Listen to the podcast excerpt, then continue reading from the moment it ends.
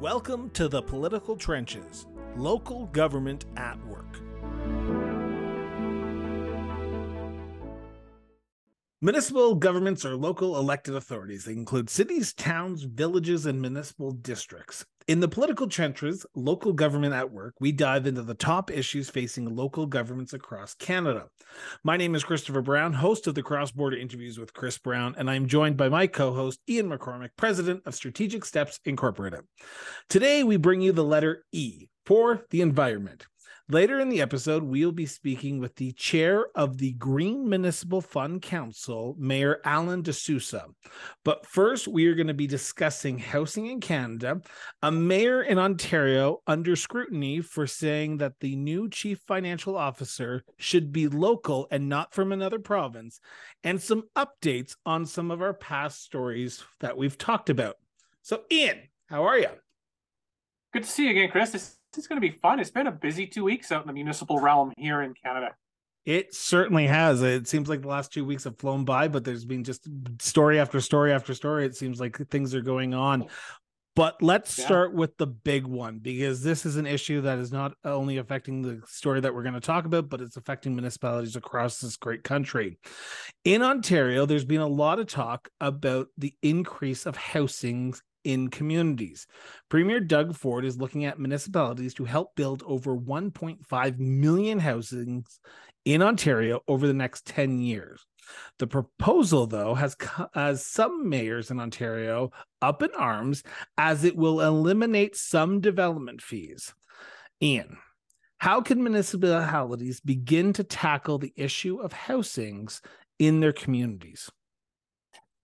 Obviously communities are a place where people live, where they work, um, place they call home, and they, they play baseball and go swimming and all the rest of that. So they need a place to live as well. So that certainly makes sense to me. But as you start looking, particularly in places like Southern Ontario or the Lower Mainland, where housing costs have put single-family detached dwellings pretty much out of reach, other orders of government have started to come in and try and have some sort of an impact on on market forces you saw that in, in BC not that long ago with a, an additional tax or something to that effect on uh, speculation properties people owned offshore. You're seeing that too in other provinces. You mentioned Ontario, for example. This might even be wrapped up in some of that conversation about the change in powers for municipalities or mayors in particular by the Ford government. But really, housing is a complex issue. It's not just a case of build it and they will come. In many cases, they're already there and they're looking for a place to live and there's i mean you probably know there's a continuum of housing that runs all the way from transitional housing all the way to home ownership. Not that anybody wants to everybody wants to go that far and not that every community has to have the entire continuum represented. But if you look at this and you talked about the federal government being involved and the local provincial government being involved and now local governments being involved too it does become a social issue and it doesn't stand alone. So trying to fix this problem by just putting new houses up or new apartments up isn't going to solve the in the, the problem in the long run, if you like. So we've got that spectrum in place. We have other issues too at play with are there jobs available for the people? Are there too many jobs? Uh, affordability, which we've already referenced, the social issues that go with housing, hostlessness, homelessness, uh, those sorts of things, and all sorts of social issues that get tied into housing too. We also see things like people aging in place. There are people who are in their 60s, 70s, 80s, 90s who choose to stay in their own homes for very legitimate reasons in a lot of cases. And for provincial governments or for those who are providing other types of health, then it's cheaper in many ways for home care to be used than to put somebody in some sort of a facility that maybe they, they don't really want to go either. And then you can throw in their federal and provincial policy too. But ultimately, people live in communities and that's the local responsibility. So putting that housing stock in place ultimately ends up in the lap of the of the local governments, wherever that happens to be, Ontario in this case, but everywhere else, but elsewhere in the country as well. Can't hear you, Chris. Let's try that again. in past episodes we've talked about downloading of municipal uh, provincial issues onto municipalities like social issues. Housing falls into this social issue that we've talked about in the past Um, are municipalities becoming the one-stop shop for all issues that people are facing in today's world? Because we are seeing federal governments, and we're going to be talking with the uh, chair of the Green Municipal Fund Council later on about uh, climate change and his thoughts on that. But housing is one of these issues. While it's not a municipal issue, it's where people live. It's in municipalities, right? That's obviously true. Downloading works a whole lot better than uploading does that uh, municipal orders, the municipal order of government is created by the various provinces and territories. They set the rules. So whatever wants to be passed down from a province, if they don't want to deal with something for a particular reason, goes to the municipality. If they think it's more appropriate, they can pass it on to the municipality. Or for politically expedient reasons, they can pass it on to the municipality. Housing, of course, being one of those, where a lot of the social issues, even though not necessarily caused by local government or its policies and programs, must be dealt with by local local governments. We've talked about things like tent cities in previous episodes as well, and that's of course uh, reminiscent of the housing crisis in this country too.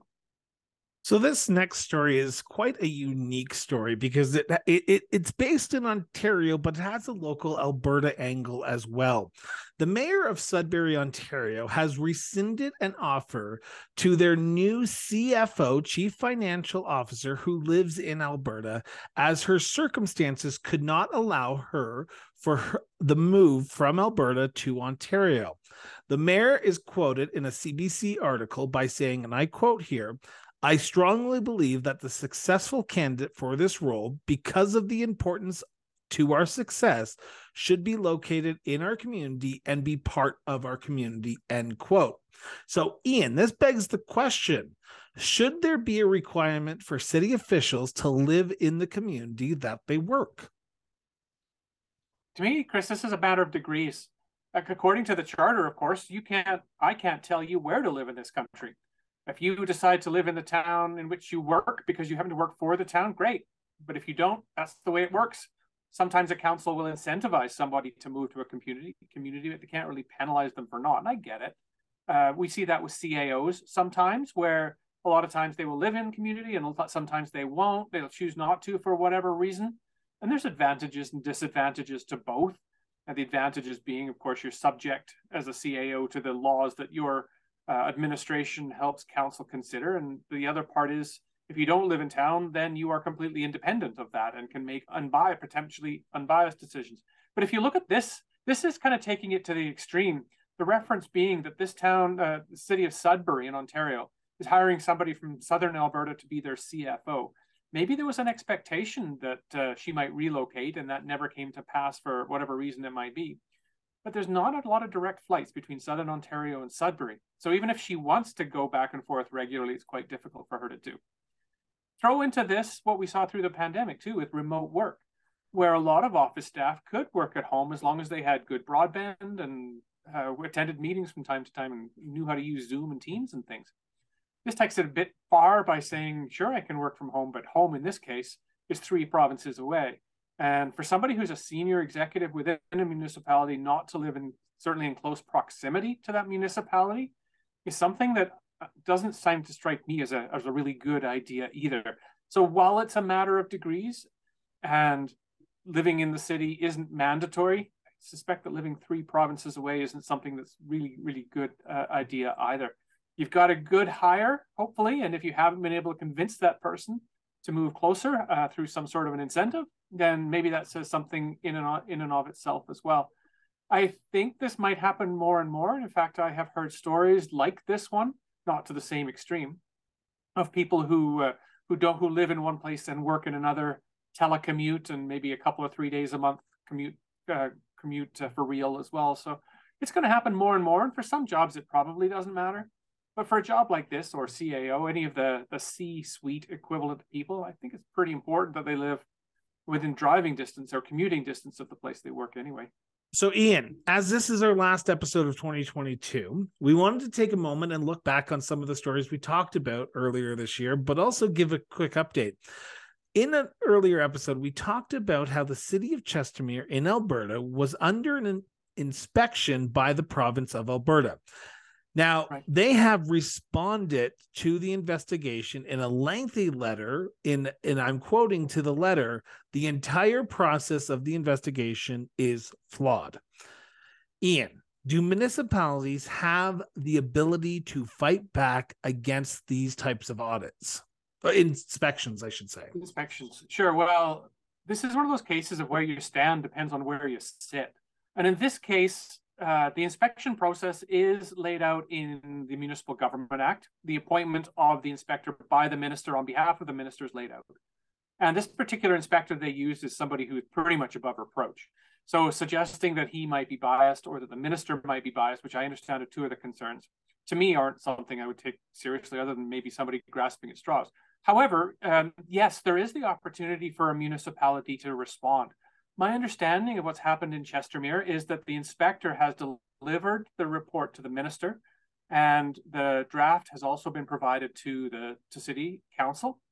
And city council, for reasons of procedural fairness, is provided also the right to respond to any accusations that might be in it. Of course, this isn't public yet, so nobody knows what what those items that might be in it are as you have suggested, they have said this the uh, the situation or the process was fundamentally flawed. That typically happens um, in a few inspections, ones that we've been involved with as well. Uh, typically, often when the results aren't what the council hoped the results would be. And in this case, a majority of council, uh, I think, are the ones who were opposed to the inspection happening in the first place. So, so the fact that council would respond through a council decision this way isn't particularly surprising. And the other aspect to this is the minister appointed an official administrator to act for council if council is acting, I believe, inappropriately. So it remains to be seen what will actually happen here. But uh, we've in inspections we've done where those municipalities who see what has happened have changed what has gone on, have moved past that, have become really well functioning again over over the short period of time. Those which push back hard are often the ones that have longer term problems coming back to being a well functioning municipality. And who knows? Nobody see, nobody other than the inspector, council, and the minister has seen this report in draft form. So we don't know what the recommendations are. We don't know what the ministerial directives are, but they are always aimed at leaving the municipality both compliant with legislation and better off than the inspector found it. So that's my hope for what happens in the city of Chestermere anyway. Our last quick look back story. Uh, I wanted to bring our attention back to Regina. In an earlier episode, we talked about how two councillors were bringing a suit against the current city manager of Regina over a budget decision and houselessness. Earlier this month, the council voted unanimously to support the CAO city manager. Ian, this is looking very confusing. If I was an outsider in Regina looking at council going, what's going on here? We have councils angry at city managers. We have a unanimous decision. What just t- talk to me plainly here and tell me what's going on. uh, uh, Chris, I don't know. Uh, the that's the plain part. The not so plain part is you're right that uh, there was two members of council and a third person, I believe, who launched the suit suggesting that this budget line, the budget amount should have shown up in the draft budget. The rest of city council disagreed with that and voted, as, as you had said, a, a unanimous vote of support for the CAO. However, the two people who were those who are involved in the suit chose recused themselves from the vote. So, of course, I suspect it would have been two votes against if they had participated, but they didn't bottom line is it ends up being a uh, unanimous vote of council. And it seems like it's more of a distraction than anything else, that this is a way to make a point rather than trying to a uh, way to get things done. In some some some people I've talked to over the last few weeks said it just seems like a really big game of gotcha, trying to make somebody look bad or trying to make somebody look good as far as this too. But it is a big distraction to the way good governance ought to work uh, in Canada and beyond as well. This isn't a, a, very good way to get your way within council. If it's two members of council who disagree with the other 11 members of council, they need to be able to make that point uh, in a in council and through a vote. And if the vote goes their way and they're able to persuade people, so be it. If the vote doesn't go their way and they're not able to persuade a majority of their colleagues, so be that too, and away we go. So this is likely to continue in some fashion, but I hope it doesn't continue for very long. We'll be right back with our interview with the chair of the Green Municipal Fund Council, His Worship Mayor Alan DeSousa of Saint Laurent, Quebec. That'll be good.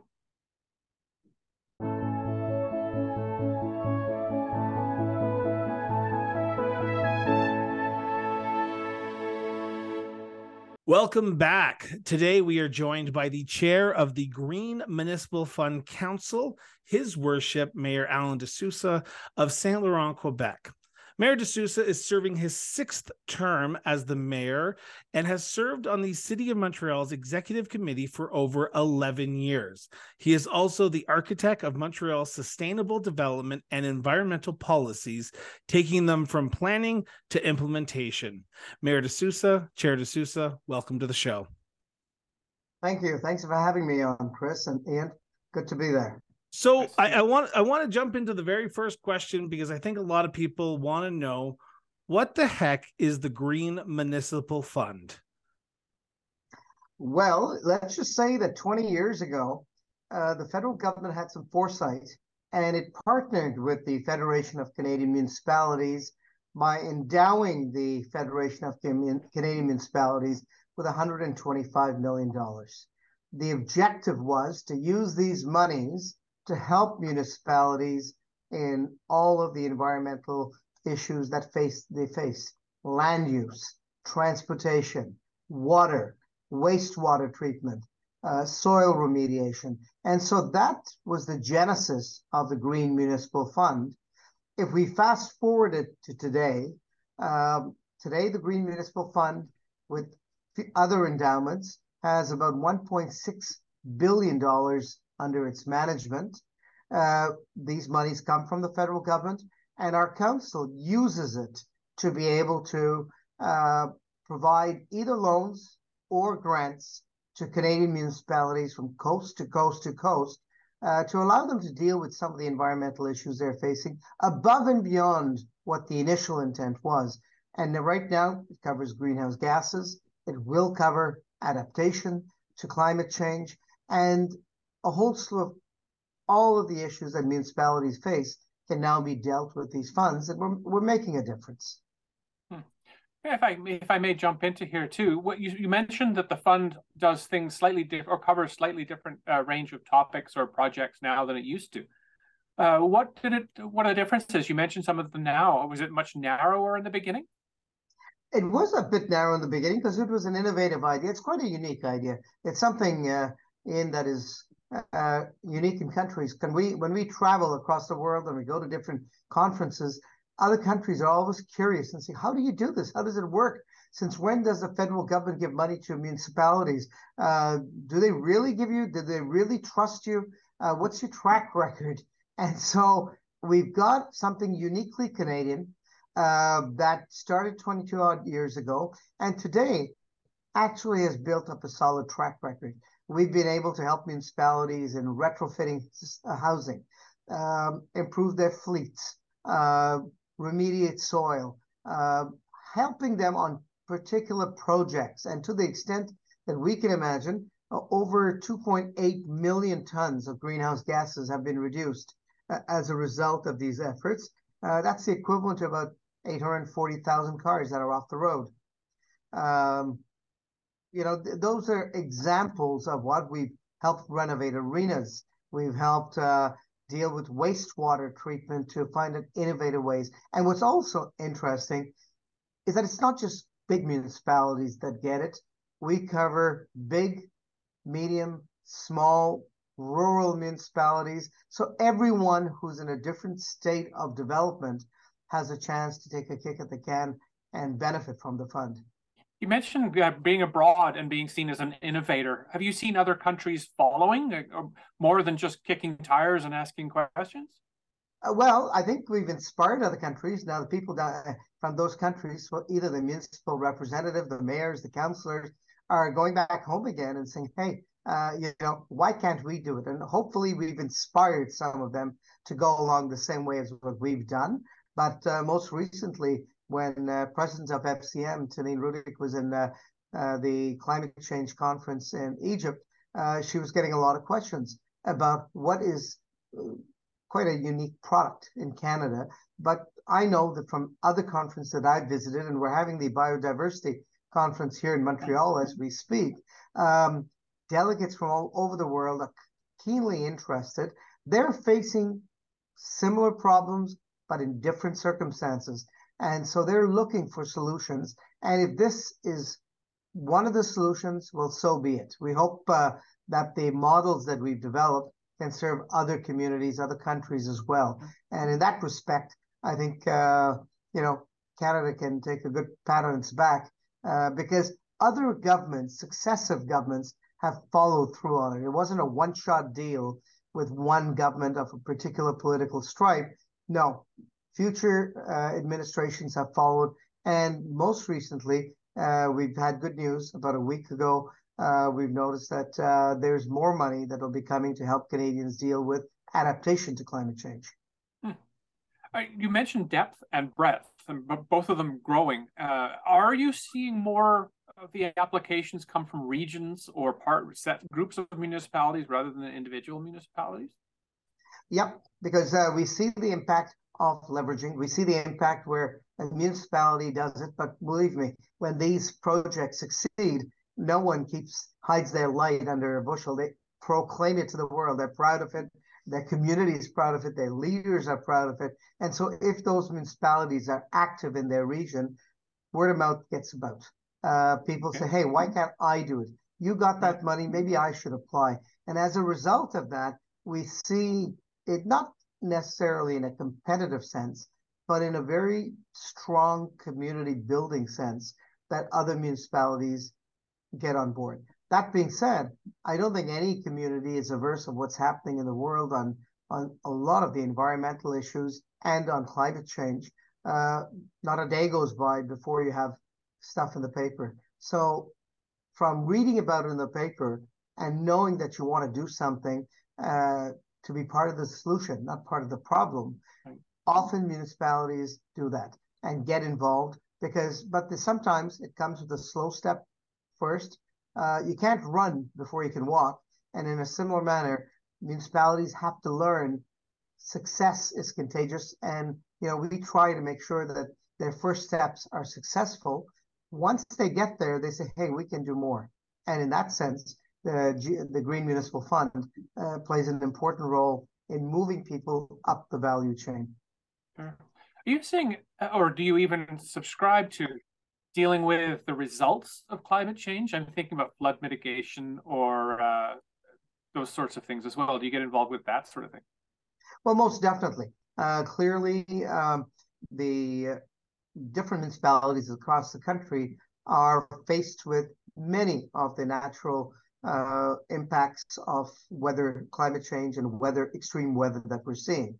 So, a lot of them have been involved in dealing with their assets that they manage.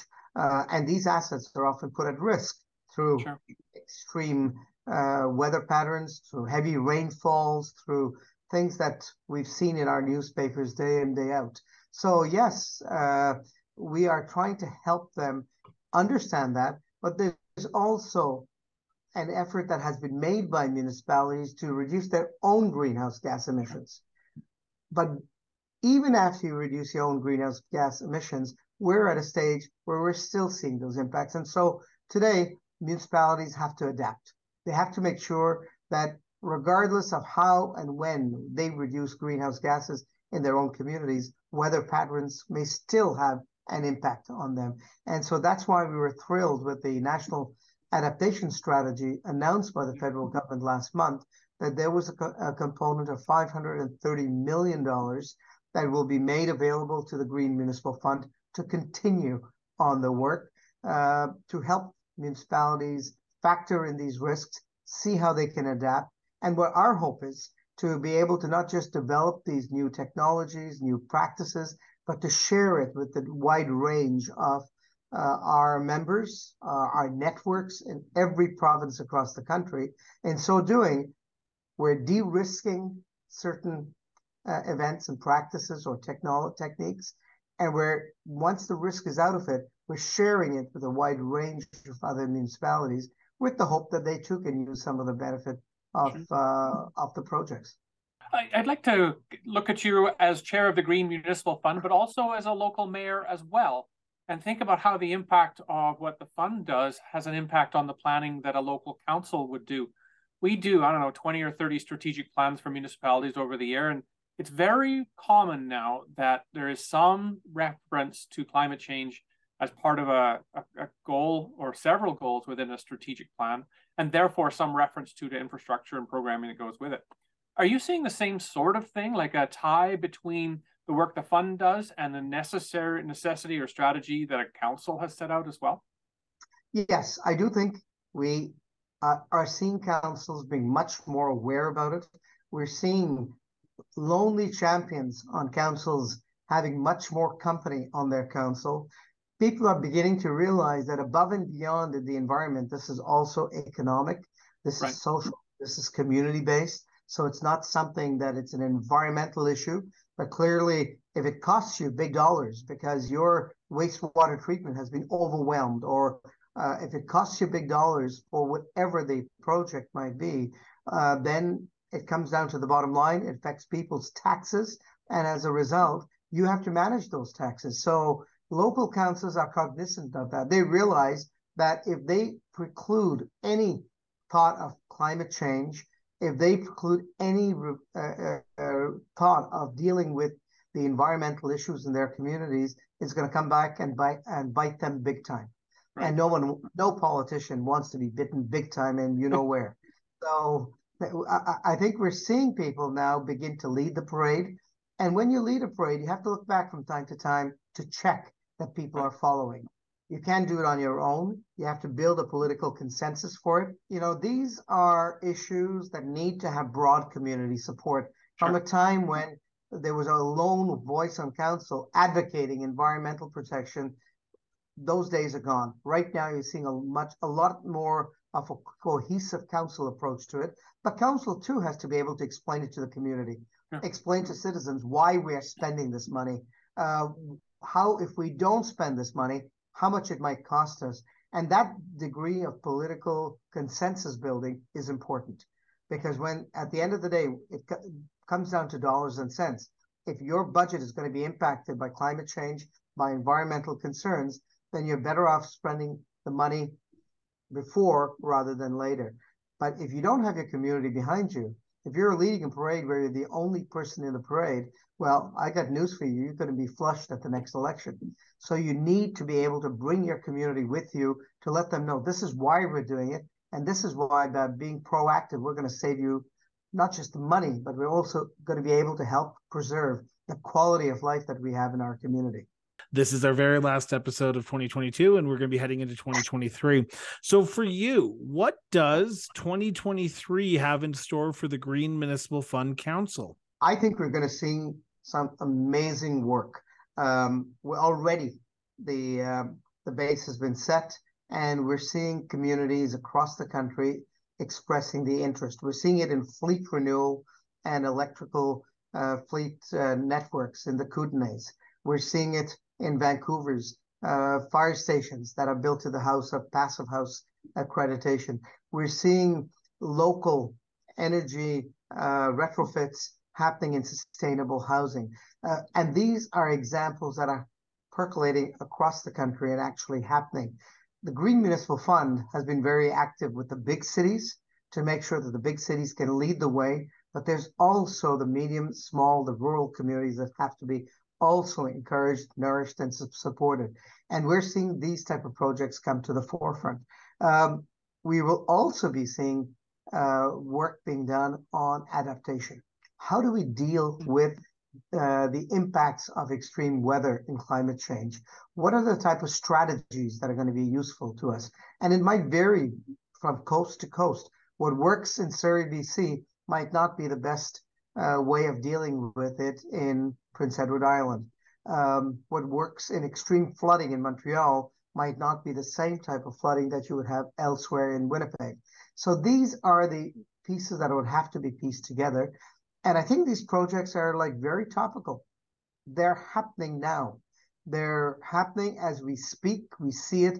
And so municipalities have always been good leaders because they try to get ahead of the curve Municipal leaders are not people who sit back and let the action come to them or get sandbagged by something that they would rather not be have happened. So they're thinking ahead of the curve, and that's what we're we're going to be doing with them is saying how can you identify the risks that face your communities. If that's the, what you're facing, how can you mitigate those risks? What are the solutions you have on your table? How does it work in partnering with your fellow municipalities who live in the area? Are there some costs and infrastructure that could be shared? Uh, and those type of questions are being asked as we speak. Clearly, I will say that economic conditions will ha- will have an impact, um, and that will either wax or wane over time because that's normal. In tough times, some projects get harder to get off the table. In good times, people are willing to uh, spend the extra money, and we're going to roll with the punches. So I think 2023 is going to be an exciting year. The fund we ho- is going to be at close to uh, 2.2 billion dollars. No small potatoes, and those monies are going to go into communities across the country. So I think that's the exciting part, and we I will be doing my best to take that message out to uh, uh, every community who wants to hear about it. But I'm not alone. We've got mayors and councillors who are part of Fed- the Federation of Canadian Municipalities who are already great ambassadors for us. They take it. Why do they take it to their communities? Because there's money in it. There's opportunities in there. There's a chance to look good. There's a chance to protect their communities. So in terms of fiduciary responsibility, they're ahead of the curve. They're not greenwashing. They're actually doing concrete projects that make a huge difference. And so that's why above and beyond what we can do eh, as a council, the fact that we've got a great network across the country with great ambassadors leads me to believe that uh, 2023 is going to be a very busy year for us. Well, I can't wait to see what 2023 has in store for yourself, but also the Green Municipal Fund. But Mayor DeSousa, I want to uh, take a moment and uh, extend a personal thanks from myself and Ian for you joining us today, for sitting down, talking about your role as chair, but also the Green Municipal Fund Council. And like I said, we look forward to seeing what is in store for 2023 for you and the Green Municipal Fund. So thank you so much. Thanks. And let me thank you and thank all of your listeners. But let me also uh, extend a hand and let's do this again because I'm sure if we're talking about this a year from now, uh, there would be so much new stuff that will probably blow you blow your socks off. Thanks, Mayor. Thank, Thank you. you.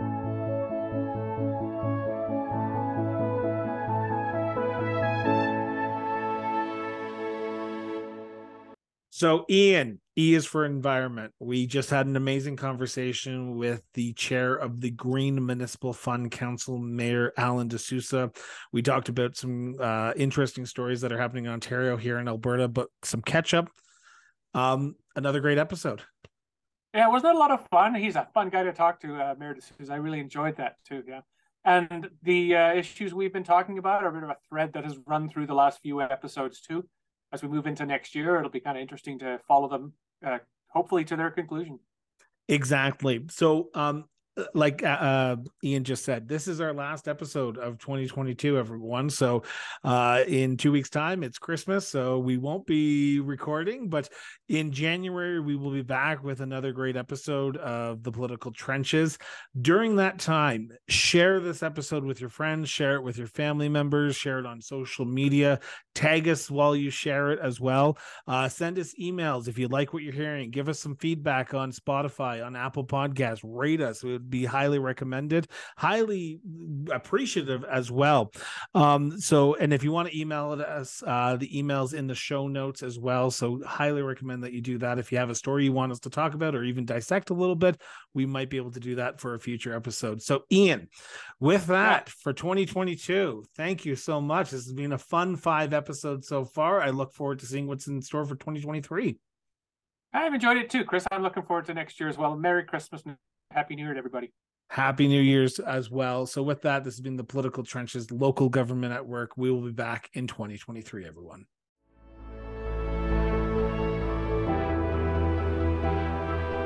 The Political Trenches is brought to you in partnership with Strategic Steps Incorporated and the Cross Border Interviews with Chris Brown. Music by Peter Gagliardi. Follow us on Twitter and Facebook at The Political Trenches. Be sure to leave us a review on your favorite podcast platforms. This has been The Political Trenches Local Government at Work.